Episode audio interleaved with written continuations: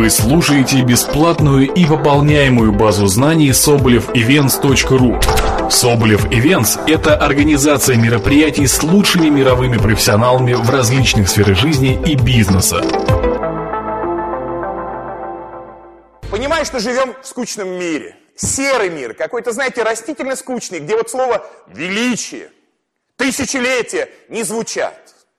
Серость, прибыль, рентабельность, вот это хвостовство материальными какими-то вещами, машинами, дворцами скучно. Поэтому вы эпоха новых лидеров. Ставьте великие цели, ставьте большие задачи.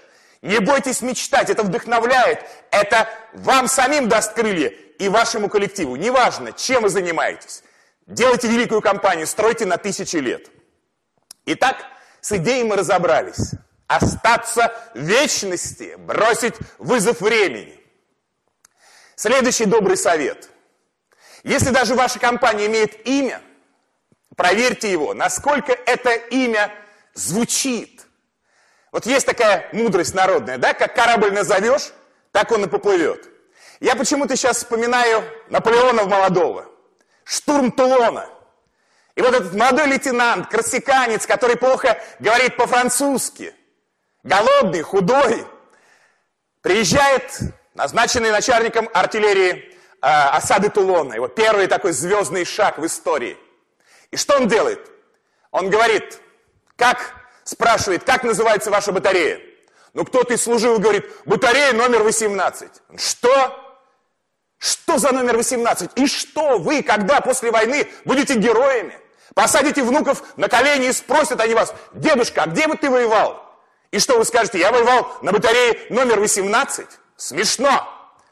Называется батарея отныне батарея революции. То есть вот имя само по себе – это что-то очень важное. Это очень что-то сакральное такое. Это космическое, обязательно. Продумайте, чтобы имя было сильное, чтобы им можно было гордиться. Я абсолютно уверен, что имя играет огромную роль. Даже из истории мы знаем, вот самураи, допустим, в Японии, великие войны были. Вот жизнь как-то не складывается, с чего начинал самурай новую жизнь? Он менял имя. Есть много, много в истории, очень много моментов, когда вот у человека там до 18 лет не складывается жизнь, невезуха сплошная. Меняет имя, и все сложилось, как говорят спортсмены, поперло. Затем, обязательно, у вас должен быть свой флаг – должен быть какой-то значок. Вот когда мы строим с вами организацию, если вы будете опираться на те скучные, однообразные серые учебники по маркетингу, менеджменту и так далее, но это скукотище, ребята. Вы построите то, что у всех. А мы должны стремиться к лидерству настоящему. Поэтому, почему я говорю про флаг организации? Почему я говорю про значок? Дело в том, что мы же с вами не первые, кто строит организации. Вспомните римские легионы. Если кто-то из вас не читал книгу Гая Юлия Цезаря «Записки о Гальской войне», рекомендую почитать. Один из лучших учебников по управлению.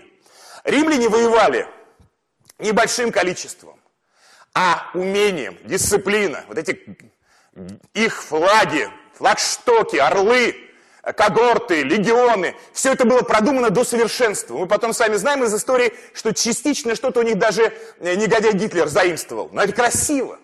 Римские легионы выступали против свирепых германцев, которые на голову выше их были. В соотношении часто один десяти. Один римлянин против десяти германцев и побеждали. И свидетельство того, вот это огромная Римская империя. То есть мы с вами не первые, кто строит организации на тысячи лет. Армия – прекрасный пример для подражания, но не в ее дебилизме, не в ее послушании, а в понимании значения формы, значков, каких-то символов. Это очень важно. Э, общества секретные, тоже которым тысячи лет. Ну и в конце концов, такая мощная финансовая организация, извините, как католическая церковь.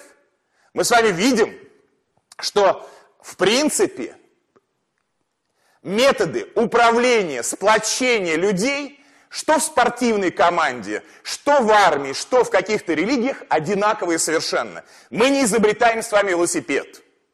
Доказано, что у нас у каждого, помимо индивидуализма, есть, простите, но стадное чувство. Простите, но мы хотим быть в команде, поэтому мы видим, когда спортивная команда, вот эти одежды, флаги, какие-то значки, сколько фанатов у них, э, у этих спортивных команд, которые тоже используют эту символику.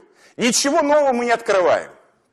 Естественно, если вы создаете творческую команду, то это шорты, это майка, это неформальная атмосфера, это Google. Если вы создаете промышленно-технологический какой-то коллектив, конечно, это форма, как у японцев. Одинаковая форма. Это не презрение, это не неуважение к индивидуальности. Это факторы, которые сплачивают. Значки обязательно, название команды, флаги.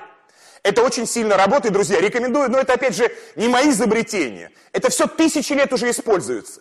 Я могу только сказать, что это мы опробируем, это мы используем не только в России, но и в Соединенных Штатах Америки. Люди везде, в общем-то, вот, ну, вот одинаковые по сути своей. Ну, конечно, там национальные, религиозные отличия, но по природе мы с вами точно знаем, чтобы построить команду, компанию на тысячи лет, нужно брать готовый уже опыт. Дальше, дорогие друзья, я рекомендую вам своей команде сделать приветствие фирменное. Что это такое, я поясню. Мы обратили давным-давно еще внимание, когда мы здороваемся с кем-то, мы же перебрасываемся пару-тройку слов, всегда говорим.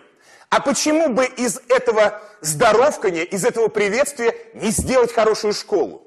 Эта идея мне пришла, когда я по-моему, фильм смотрел такой хороший старый фильм, который назывался «Республика Шкит». Вот там вот эти мальчишки на чердаке создавали свою организацию, по-моему, комсомольскую, и там пароль, там были ваши, ответ стали наши, ну такие вот, вот вещи. И я подумал, что можно же это использовать. Я могу поделиться своим опытом, опытом моей команды, здесь нет никаких секретов. Сейчас мы используем приветствие следующее. Тот, кто звонит или пишет, говорит – Удача и дружба с нами всегда. Ответ – богатство и счастье – наша судьба. То есть вот такое приветствие. Удача и дружба с нами всегда. Ответ – богатство и счастье – наша судьба. Я сразу хочу оговориться, друзья. Богатство, когда я произношу это слово, это не только деньги. Прежде всего мы говорим богатство духовное, душевное, Богом данное и, конечно же, материальная часть. Почему мы приняли такое приветствие? Дело в том, что сейчас очень много учеников и наших команд работаем в разных странах. И поэтому мы посчитали, что здорово было бы при приветствии слово использовать дружбу, потому что для нас оно очень важное, оно неформальное у нас. Удача сам Бог велел использовать это слово, да? Удача и дружба с нами всегда. Помните Титаник, знаменитый корабль? Очень богатые люди плыли на этом корабле, сильные, здоровые, богатые удачи не хватило, утонули.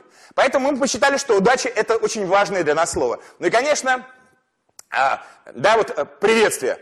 Удача и дружба с нами всегда. Богатство и счастье – наша судьба. Мы как бы себя программируем. До этого могу поделиться. У нас вот год назад было следующее приветствие. Нам, нам очень важно было молодых ребят, они школьники, студенты, поднять до уровня мирового бизнеса. Вот поставить э, цель большую – ну, для нас большая цель – это 100 миллиардов долларов стоимость компании или оборот. И мы применяли тогда следующее приветствие, но оно в течение года у нас жило. А кто-то, кто приветствовал кого-то по телефону, в основном по скайпу сейчас это происходит, говорил так. Мы величайшие во все времена.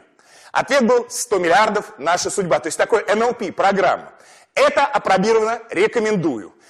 Как показывают наши опыты, эксперименты психологические – Всегда в приветствии и в ответе нужно использовать два позитивных слова. Три плохо, ну одно тоже как-то куц. Вот два любых слова, как одна сторона, так и вторая, произносит фирменное приветствие. Это мощный тренинг, это мощное самопрограммирование. Это выделяет вашу организацию, вашу команду, ваш коллектив от, ото всех коллективов в мире. Выделяетесь, вы особые, у вас есть свое приветствие. Дальше, дорогие друзья. Вы помните, кто-то постарше в коммунистические времена – все э, заводы были завешены лозунгами. Лозунги часто были фальшивыми, лживыми, но это способ пропаганды, который сегодня также блестяще работает. То есть, когда вы создаете атмосферу, когда вы создаете коллектив, обязательно попросите своих коллег, неважно, грузчики это, это академики, это специалисты, эксперты, экономисты, это не имеет значения. Вы создаете команду. Попросите, купите фломастеры, ватман и попросите всех написать, нарисовать лозунги. Не просто заказать у какого-то креативного дизайнерского агента, агентства, которые принесут вам, знаете, такие вот рафинированные, такие все слащавые. А именно люди сами, когда пишут фломастерами, малюют. Вкладывают в них душу, ну, предварительно, естественно, направление дать надо, да, чтобы эти лозунги укрепляли вашу организацию, делали ее сильнее. И вот эти лозунги повесить в офисе, это сам Бог велел, недорого, согласитесь. Но это работает. Это очень сильно работает, потому что слова обладают величайшей силой. Слова – это чертежи вашей